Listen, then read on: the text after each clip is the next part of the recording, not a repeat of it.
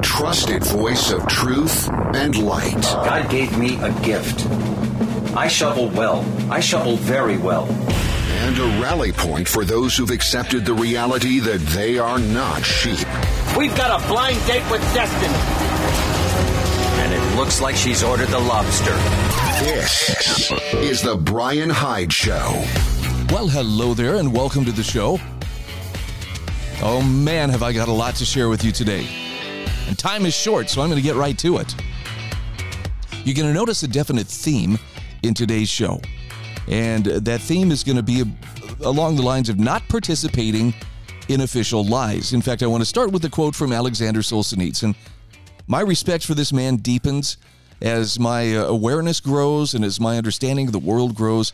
I, I just can't help but marvel at the incredible understanding that this man was was given. And and here's the the the sad and kind of scary part of that is much of his wisdom and much of his uh, insights came as the result of being persecuted, wrongly accused and arrested, uh, given a show trial, charged under Article 58 of you know the the Soviet uh, penal code of you know, ha- conducting uh, anti anti Soviet activities. It was the catch all phrase, kind of like hate crimes is, is the catch all phrase, or extremism is kind of a catch all phrase. And then he was sent to the Gulag. I think he was there for about nine years, where he experienced, you know, starvation, freezing, being worked as close to death as they could get him, you know, without actually killing him. This man suffered immensely but it was in the midst of that suffering that he really found clarity. And his writings share it. And if you haven't read Solzhenitsyn, you haven't found time to read the Gulag Archipelago, among other things, man, you are missing out on, on some of the best wisdom ever gleaned from a human mind. And this was his advice in an essay about uh, uh, live not by lies. He said, Let the lie come into the world, let it even triumph but not through me.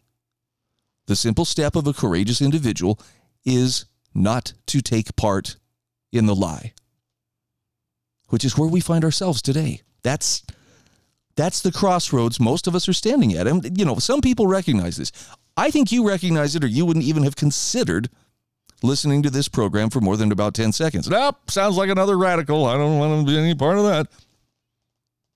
But if you're someone for whom truth matters, and you recognize it's it's under assault pretty much everywhere you turn. There i mean we have official ministries of truth today. Fact checkers. Well we found something here you shouldn't believe this. And we'll tell you what you can and can't believe. I mean i played that clip from you uh, yesterday of jacinda um, ardern the former prime minister of uh, new zealand.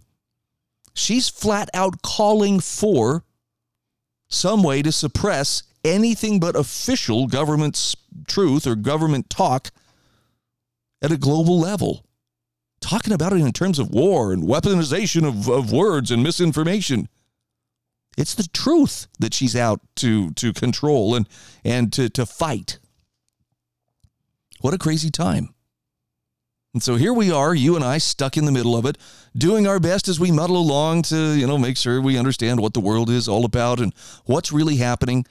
And with the thousands, maybe millions of, of information sources out there and available 24 7, available right there at our fingertips, it's hard to know what you can trust. Okay, I'm in the same boat here. It's not like an I, but I have these special powers. I have a superpower of being able to tell what's true and what isn't. Actually, we do. But not many people want to talk about that superpower. The, the, the superpower I'm referring to is your conscience. There's a light within every single human being that helps us to distinguish between right and wrong. And people can dull that uh, that light. They can they can try to mute it or you know cover it up or otherwise you know unscrew the light bulb if they can. But every single human being has an innate sense of right and wrong. And people who actually develop that sense or who exercise it regularly, keep it sharp, become very good at discerning, you know, what's right and what's wrong. I believe they also become better at discerning, you know, what's what's true and what isn't. But it takes work. And I guess that's the kicker for a lot of people. Well, that's more than I want to do. I'm I'm a busy person. I got to I got to make money. I got bills to pay. Yes, we all do. And in fact, those bills are, are mounting because everything, literally everything around us is getting more expensive as we speak. By the way, that's that's a product of the purchasing power of our dollar shrinking as opposed to, you know, those greedy merchants and vendors out there just trying to make a buck off of us. But I digress. You cannot expect to survive in these times if you don't put serious effort into knowing what the truth is. And by the way, the, the, the answer is not just to, you know, well, then I guess I better sit down and pull up a computer and start consuming as many sources as possible. You're going to have to learn to choose your sources carefully. And in fact, stepping away from the television may be one of the best decisions that you ever do. Why? Well, because it's probably the easiest, most accessible source to which people will turn. Well, just flip on the news and let's see what's what. And they're in little shorts. you know, I mean, if you watched a, newscast, and I'm talking like network newscast of late, they will cover a story in literally 10 to 15 seconds. A very short little video clip with a quick voiceover as to here's what's going on. They're telling you what to think about a particular story with no sense of nuance, just they have to choose what will fit within the, the given time of this newscast. And by the way, some things they might get right. There may be some things that are factual, but my point is if you want to really understand something, you're going to need more than, than pre digested gruel being spoon fed to you by people who are paid for their ability to spin and to equivocate. And they're very good at it. Don't get me wrong. It's not like they're, you know, they're talentless. They're very talented. They're very well compensated. But what they're being compensated for is their ability to deceive people, to make the indefensible look defensible somehow. That puts a pretty significant burden on you and me to, to figure out what's true and what isn't. And the people out there who are willing to do that, I don't think I don't think it's a majority. Now, I'm not saying that to, you know, separate it and, well, therefore you and I, we're better than them. Ha! Those suckers. I'm just pointing out that if, if anybody was right, I think uh, Albert J. Nock was the one who really talked about the concept of a remnant of people. We're part of that remnant. Why is that so? It's because the truth matters to us more than comfort in the sense that, yeah, I could have a much more uh, I could have a much better state of mind, you know, as far as peaceful state of mind to just be blissfully ignorant. But I do want to know the truth.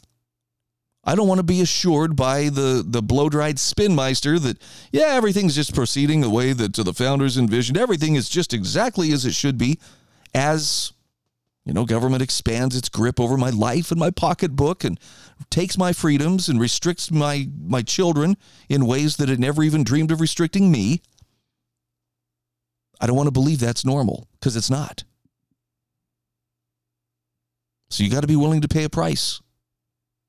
You're either going to pay the price to learn how to think for yourself and be willing to rigorously and deeply study whatever it is that, that you want to understand, or you will pay the price of waking up to recognize that uh, you're wearing chains. They may be figurative, but they're very, very real because you are beholden to someone else to tell you what to think. I think a good rule of thumb here is when, when it comes to studying an issue, you know, we hear a lot about, well, we need to trust the science, trust the experts. You know, don't you go doing your own, you know, research. You know, your Google ability is not the same as my scientific degree. Baloney. Now, Google, by the way, that's probably a bad example to use as a search engine, given all the ways that it violates your privacy. But you absolutely can understand things, even hard things. And the key to that understanding comes when you sit down and you start to reading, you know, about a particular item.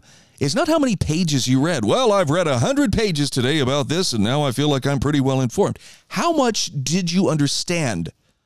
How much did you comprehend of what you read? And if the answer is out of 100 pages, well, I understood maybe what was on 5 of them. Okay, that's that's the limit of your understanding then. You're you're operating at 5%. So if you're going to research an, a, a particular topic, just remember comprehension, not number of pages, is the measure of you know how well you are grasping the information. And I'm not going to pretend it's not hard work. It is. It's the kind of stuff that'll give you headaches. You may actually break into a light sweat, depending on how difficult the subject is. But the question I have for you is is it worth it in order to know the truth for yourself? I happen to think it is, but I'd rather you find out for yourself so that you can answer that question with confidence.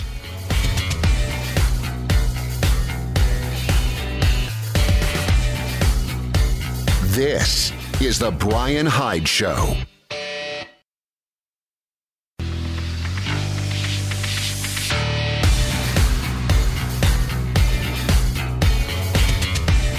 This is The Bryan Hyde Show. Hey, welcome back to the show. Thank you for letting me get that rant out of my system early on. I've just I've been feeling this building all week and just kind of had to get that off my chest. Don't let the lie come into the world through you. There's a lot of ways that can apply. Uh, don't let evil come into the world through you. Solzhenitsyn was wise on so many levels. But uh, I want to share a couple of articles with you in this segment. Uh, first one, I got to give a tip of my hat to uh, my friend Chicago Ron for, for sending this one to me. I wasn't aware of this, but here's the headline from two days ago Biden is creating a new White House office focused on gun violence prevention. Now, I'm not going not to go into a ton of detail here, but uh, gun control activists have been privately advocating for just such an office for years. And it comes as they recognize that the hopes of additional gun reform legislation that would read gun control is very unlikely. So there are two activists who are joining this new White House office. Greg Jackson is a survivor of gun violence who has led the Community Justice Action Fund, and also Rob Wilcox, who's worked at the groups Everytown for Gun Safety and Brady. Now, the article comes right out and calls them activists. And I, I know some people think, well, that can be a good thing. It can also be a, a bad thing in that uh, these are the people who think they're smart enough to game the system and use it to their ends. And I suspect this is probably what, what these two fellows represent. They hope that the office will enable Biden to make more use of his presidential bully pulpit to push for what they call more gun safety measures. We need a White House team to focus on this issue on a daily basis. It's a national crisis. That's according to Po Murray, chairman of the Newtown Action Alliance, which was started after the 2012 mass shooting at Sandy Hook Elementary School. Now, Murray's arguing, and this is the dangerous part public opinion is on Biden's side. In a recent NPR PBS uh, NewsHour Marist poll, a majority of Americans said it's more important to curb gun violence than to protect gun rights. By the way, let me point out some of the rhetorical sleight of hand here that, that's going on. Guns don't have rights. People do. Human beings have rights. You and I have rights, natural rights, including the right to self defense. Now, we shared with you yesterday an article from the 10th Amendment Center talking about that right to self defense. The first right among all natural rights. Every living thing fights for its life. But here you have this uh, slanted uh, National Proletariat Radio, PBS NewsHour, Marist. I, I, had to look twice to make sure it wasn't supposed to say Marxist poll saying, well, a majority of Americans say it's more important to curb gun violence than to protect gun rights. This is, this is a false question. Curb gun violence? Are the guns out there committing violence themselves? Absolutely not. They're being used by human beings. And that's who has to be held accountable when they have done something wrong. You don't punish everybody ahead of time by preemptively limiting their rights, including the right to defend their lives. But they're appealing to the idea, well, most, most of public opinion on this. Of course it is. We've got generations of brainwashed people. And this is kind of this is the scary part, especially if you've been watching anything, you know, coming across TikTok in the last couple of years. Gun violence is a top of mind issue for Gen Z voters.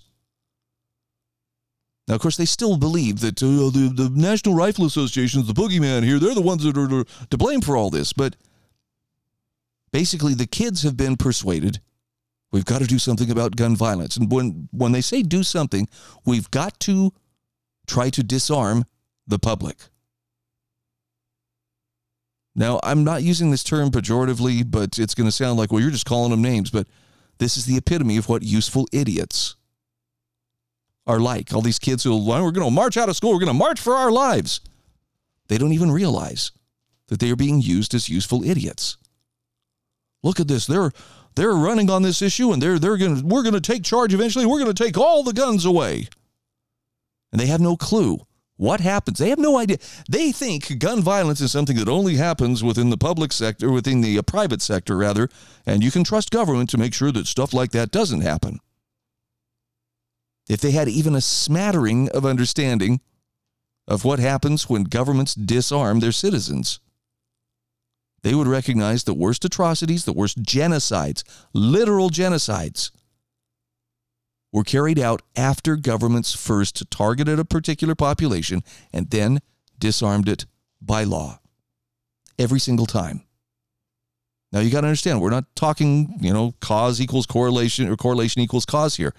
Uh, it's not to say that every every government that has restricted the right to bear arms for its citizens has immediately engaged in genocide. That's not what I'm saying at all.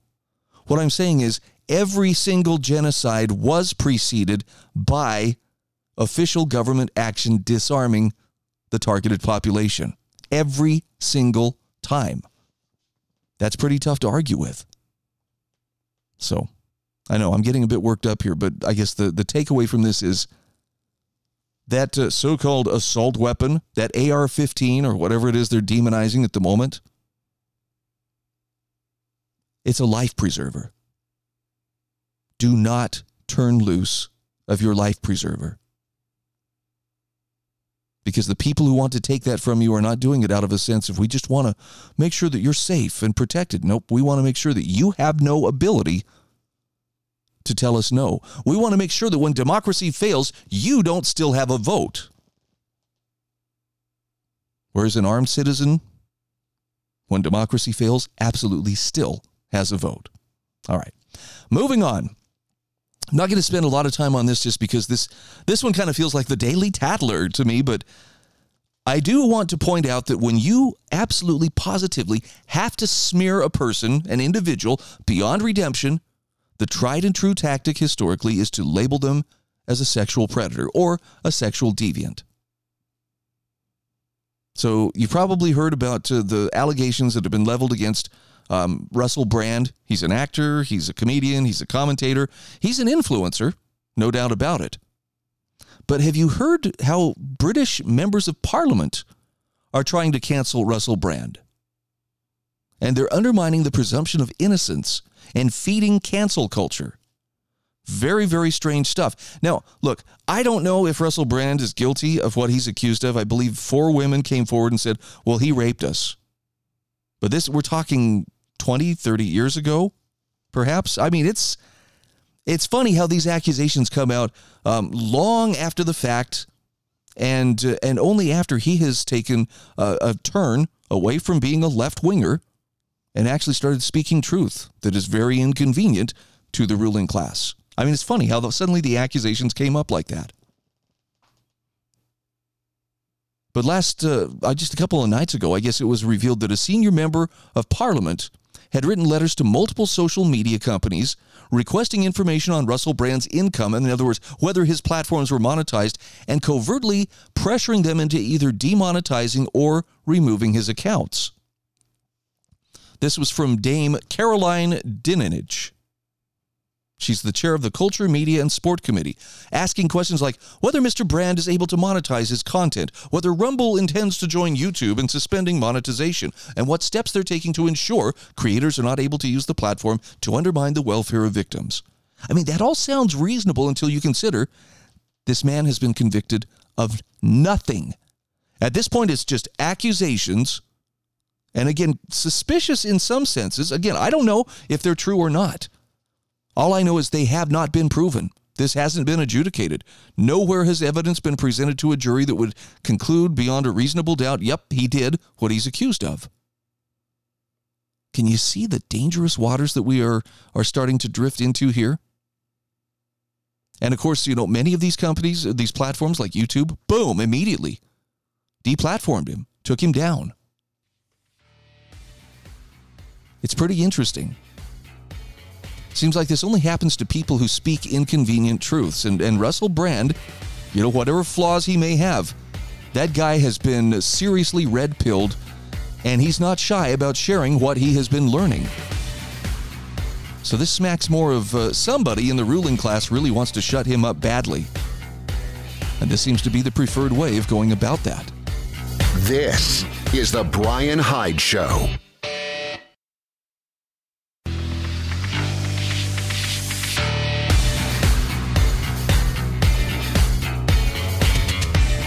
This is the Bryan Hyde Show. All right, welcome back to the show. Got a pretty heavy article I'm about to lay on you here, but uh, I keep coming back to I think the most important decision that you and I are on the cusp of having to make is whether or not we are going to participate in a central bank digital currency. Are we going to allow our money to be converted into a digital government controlled, or at least controlled by those who work hand in hand with government, kind of uh, organization with a social credit score attached to it and absolutely out of our control? In other words, your bank account, well, that's nice, it's yours, but it can be taxed, it can be fined, it can be confiscated, it can be switched off or made inaccessible at the whim of those who run the system. I mean, what could possibly go wrong, right? I mean, it's not like somebody would abuse that kind of power. What's that? Oh, look at what happened to the Canadian uh, Freedom Convoy truckers and the people who supported them. Ooh, yeah, that was kind of a an interesting uh, interesting episode and probably a good lesson for anybody who is paying attention. So I have this article by Brandon Smith from alt-market.us. And I'm going to start with this question. How can you know when central bank digital currencies are about to be made mandatory? Right? At this point it's just, well, it's a good idea and it's convenient and it's uh, it's voluntary. So, you know, this is something you might want to be a part of. That's going to change to you will participate in this or you will be excluded from society. I mean, it's got a very mark of the beast feel to it, but we won't go there for now. Brandon Smith says the answer to that question is when government starts calling for price controls, rationing and CBDCs come next. Now, he says last month, in the middle of the surreal Bidenomics hype, he published an article titled Nothing is Over, Inflation is About to Come Back with a Vengeance. By the way, if you want to experience that for yourself, go buy a hamburger and fries and a drink at the drive through. You're going to be shocked. You know, lunch that you used to spend five, six bucks on, maybe seven if you wanted to go with the deluxe burger, it's upwards of 12 bucks, maybe 15 bucks for a burger and fries and a drink. It's not that the burger's that good, it's that your dollar has lost that much purchasing power. Anyway, Brandon says he outlined the misconceptions surrounding the consumer price index and how it's not an accurate model for the effects of inflation. he also noted that the index has been manipulated downwards by Joe Biden as he flooded the market with oil from the strategic reserves. And because so many elements of the CPI are connected to energy, Biden had created an artificial drop in CPI using this strategy. Now, Brandon says, I argued as the strategic reserves ran out and Biden lost his leverage, CPI would rise again and prices on a number of necessities would climb. Well, that's what's happening now. With the biggest jump in CPI in 14 months and gas prices clawing towards all time highs. Inflation's not going away anytime soon, but he says the bigger issue at hand is who benefits most from inflation and rising prices. Now, the answer might be obvious to some, but many people are oblivious to the root cause of inflationary dysfunction and often see it as a consequence of random economic chaos rather than a product of clever engineering. The truth is, banking oligarchs and political authorities revel in the inflationary tidal wave because it's the perfect opportunity to institute far reaching socialist controls over resources. Now, I'm going to hit the pause button here for a second. Just this last week, Canadian Prime Minister Justin Trudeau was accusing grocery store owners of unfairly profiting on uh, the, on the backs of their customers because of the rising prices of, of groceries. And he was telling them, You're going to come and you're going to meet with us and we're going to decide how to solve this problem. And we're not taking anything off the table. You will present a solution to us. Okay, government's mandating to those grocery store owners, you will figure out a way to not charge as much for the food that your customers are buying. Or, you know, he warns taxation may be on the table. In other words, we will figure out a way to, to punish you after accusing you of gouging your customers. Okay, now, if you're a business owner, you understand very well. You're often at the, the mercy of whatever, you know, price increases you're facing in terms of what, uh, what your vendors have to pay. It always gets passed along. The bottom line is the food prices are higher because the dollar purchases less. Even Canadian dollars purchase less. It's not a matter of greed. It's not a matter of, well, they're just trying to get rich on people who have to buy this food. But you see how he's setting the stage for government intervention? That's the idea. Well, we're going to come in here, we're going to have to nationalize the grocery stores. Oh boy. We're going to get an experience of what it was like to, to shop in the Soviet Union. Long lines, limited supplies, lots of central planning, Ah, sounds like a gas. Brandon Smith says in most cases, central bankers are the primary culprits behind the creation of these inflationary events. And he says the word creation best applies because it's nearly impossible for overt inflation to occur without them. More money chasing less resources triggers supply side instability and prices go up. It's happened too many times for people not to know. Now, he says these inflation events trigger a predictable set of dominoes in society as well as in economy and finance. Price spikes, diminished savings, rising poverty, rising crime, rising interest rates. And that's followed in most cases by failed rate hikes, more inflation, then more hikes, diminishing foreign investment in debt, foreign currency dumps causing more inflation, plunging consumer spending, and job losses. I mean, you saw this in the 1920s Weimar Germany, 1970s America, 1990s Yugoslavia, Argentina in the 2000s, and Venezuela and beyond. But what happens next? And this is the part you want to pay attention to. In each case, the trend leads first to price controls on producers and distributors, which ultimately fail. Then comes government rationing and the complete takeover of necessities, including the food supply. Now, I know some people are thinking, well, that's not going to happen here. Brandon says, oh, yeah? It already has. In 1971, Richard Nixon ex- issued Executive Order 11615 under the Economic Stabilization Act, which was established in 1970. It demanded a 90 day freeze on wages and prices in order to counter inflation. And it was an exceedingly rare action outside of a world war and conveniently took place during an election cycle. Now, keep in mind, the real inflationary crisis hadn't yet happened, but the price controls gave markets a short term boost and gave Nixon an election win. In 1973, controls returned during the Arab oil embargo. They failed and resulted in long term gas price inflation. I do remember those gas lines as a kid. Gerald Ford then called for American businesses to institute price controls under his Whip Inflation Now program. It was the subject of ridicule and even made fun of by a young Joe Biden, who now falsely claims to have solved his own inflation problem with his useless Inflation Reduction Act. Finally, Jimmy Carter introduced price and wage guidelines, which means controls, which rewarded businesses that raised prices below a certain or below a set percentage. Any businesses that raised prices above the percentage and made a pre tax profit above the previous two years were penalized. In no case could a firm increase its dollar profit by more than 6.5% unless the excess was attributable to increased unit sales volume. That plan, of course, failed to stop inflation.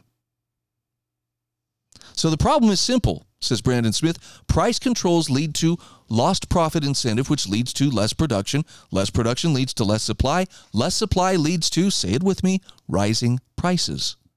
This is on top of the root cancer that is fiat money creation politicians will rarely, if ever, try to address the actual cause of an inflationary crisis.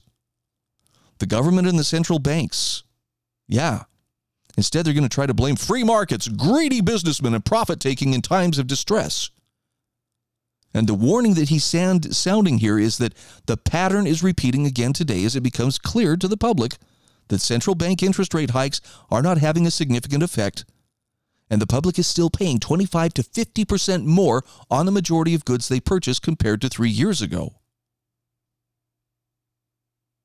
So, rationing could be used to lure the public into accepting things like a universal basic income, central bank digital currencies, Government run food centers could easily restrict purchases of goods to a limited list of items. They could also demand payment using specific methods like digital currencies. In a short period of time, cash would be removed because retailers, pressured by government, will refuse to accept it. Brandon says it's hard to say what the future will bring in terms of politics, given that the next presidential campaign is looking like a complete circus. Historically speaking, though, he says both Democrat and Republican presidents have tried price controls in the past. Public pressure should be applied at the state level at minimum to stop this from happening. And as convenient as it might seem to blame the producers and distributors, the real threat is coming from governments and banks. He says we cannot let the people who caused the crisis also benefit from it by giving them more power. There's a lot to this article. I think you'll find it worth your time to read, though. And again, this this is the time to start really thinking through where will I stand when I'm presented with the choice of you must uh, submit to this digital currency or you're not going to be able to buy. You're not going to be able to shop. You're not going to be able to gas up your car, pay your rent. This is the Bryan Hyde Show.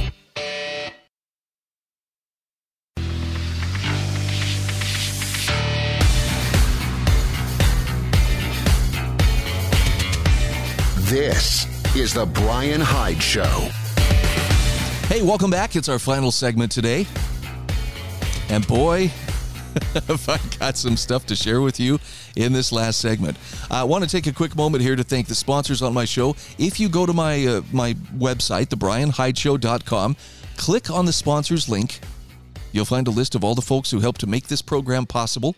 And uh, I would encourage you to do business with them. If they have what you need, please feel free to do business with them and uh, and you know take care of those needs let other people know about it doesn't hurt to, to spread the message that uh, there's a guy out here who's speaking truth as best he can and uh, maybe has an interesting slant on it and if not that's fine too what i have to say may not be for everybody so i'm i'm coming back to january 6th I saw that Ray Epps was actually indicted this last week. This is remarkable. Now, it was only a misdemeanor, you know, disorderly conduct, and I forget something else, you know, but considering he was the guy the night before on January 5th telling people we have to go into the Capitol, we have to go inside, it's, it's very curious.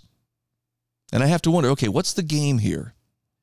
The media has written so many puff pieces about Ray. Poor Ray. Everybody thinks he's part of this conspiracy. He's just a patriotic American.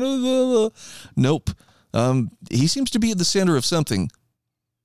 But that narrative control seems to be getting away from the narrative managers. And I, I saw this article, by the way, thanks to uh, thanks to my friend Ruben for sending this to me and to my attention. This is from zerohedge.com. FBI had so many paid informants in J6 riot they lost track and had to perform an audit. That's according to a former assistant FBI director who told lawmakers that the agency had so many paid informants at the Capitol on January 6, 2021, that it actually lost track and had to perform an audit. This is Steve D'Antuono, who uh, was formerly in charge of the FBI's Washington field office. And he told the House Judiciary Committee in closed door testimony that while his field office knew some of their informant, informants rather would be at Donald Trump's Stop the Steal rally across town, informants from other field offices were present at the Capitol that day, as well as other informants who, partic- informants who participated on their own accord. So, why would they do such a thing like this? Well, Mm, I'm going to give you a better explanation coming up here in the next few moments, courtesy of Sasha Stone. But if you heard Thomas Massie quizzing, uh, who was it? It was someone from uh, from the D- Department of Justice and asking them, you know, how many how many FBI informants were there. And this guy just keeps obfuscating. Well, I, I can't say that I know that there were any, so I, I could I can't really answer. He doesn't want to answer that question. Actually, it was Dan Bongino was talking about this yesterday. And it's very clear why they don't want to answer these questions. Because if they admit, well, yes, we knew that there were, you know, FBI informants there in the crowd, the next questions that follow are going to be what are the names of those informants? Followed by subpoenas, followed by more questions. Why does this matter? Well, look, I mean, you've got people, the Proud Boys, being put away for decades. Some of them who weren't even there at the Capitol. This is being treated as the crime of the century. I mean, people, it was bigger than 9 11, bigger than Pearl Harbor. What a load of garbage. But it's an even bigger load of garbage when you consider that very likely there were informants, paid informants or agents working for the government who were part of that disturbance. I'm not going to play the game. It was an insurrection. No, it wasn't. You want to see what an insurrection looks like?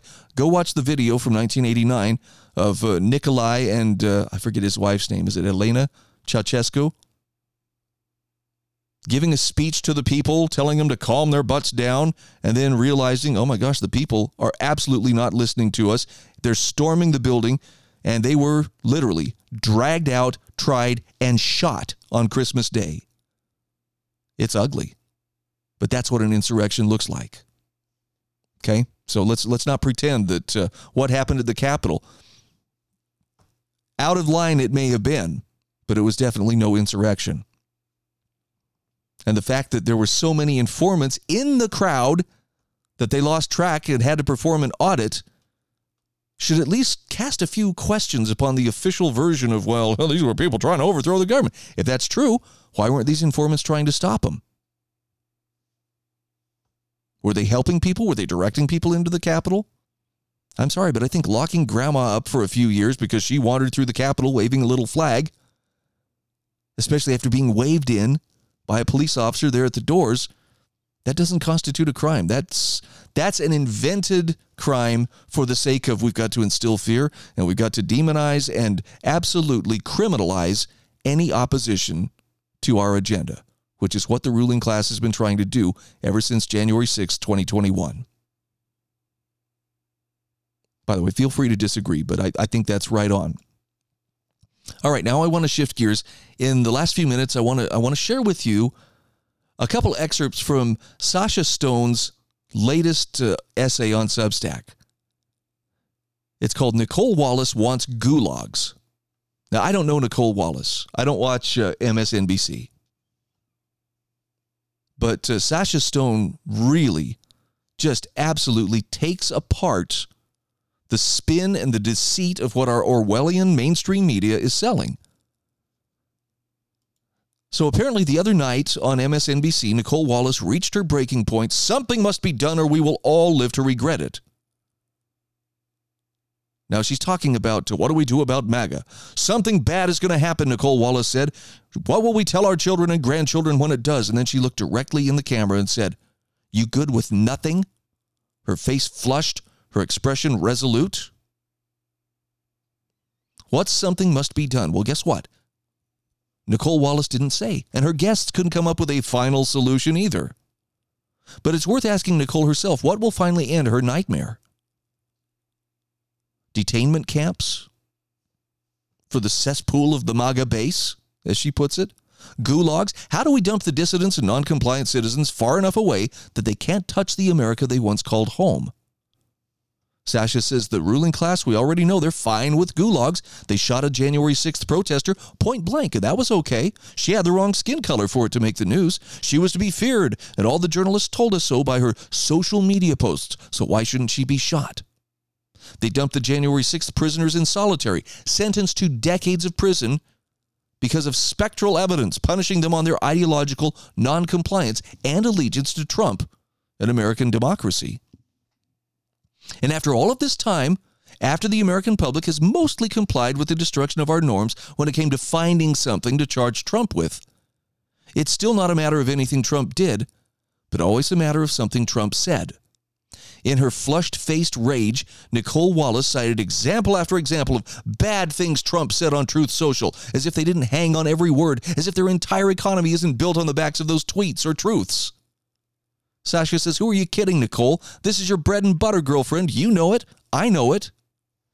Jack Smith and his happy warrior, Nicolle Wallace, decided that their interpretation of what Trump said, if you come after me, I'm going to come after you, mattered more than Trump's own intention. And that's what they've been doing for seven years, jumping to conclusions about what Trump said. What Trump meant, by the way, in, any, in case anyone wants to know, is that if he's elected, he'll spare no one when it comes to weaponizing his own Justice Department. And why shouldn't he? And from here, Sasha goes into reminding us of a few things we may have forgotten. Even Nicolle Wallace knows by now the rhetoric from MSNBC and CNN led to real world violence against Trump supporters. Do you not remember this from 2016? Chased, kicked, spit on, beaten, egged, even shot, all because MSNBC demonized them and convicted them as racists in the court of public opinion.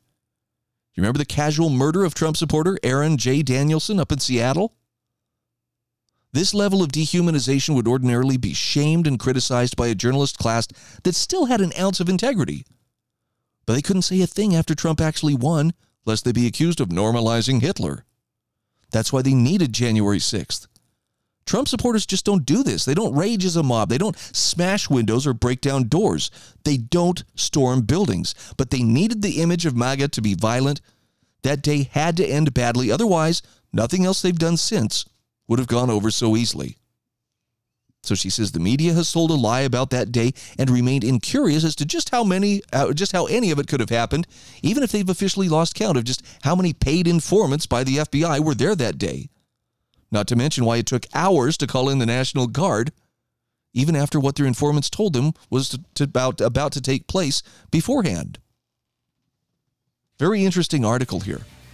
And I hope that you'll uh, I hope you'll take a closer look at this. It's a fairly lengthy article. Most of Sasha Stone's articles are. They are worth the time, though. She is a former leftist, she is a former true believer. And I don't know what exactly her red pill moment was, but uh, this girl sees the truth and speaks the truth like very few others do. She's a national treasure. This is The Bryan Hyde Show.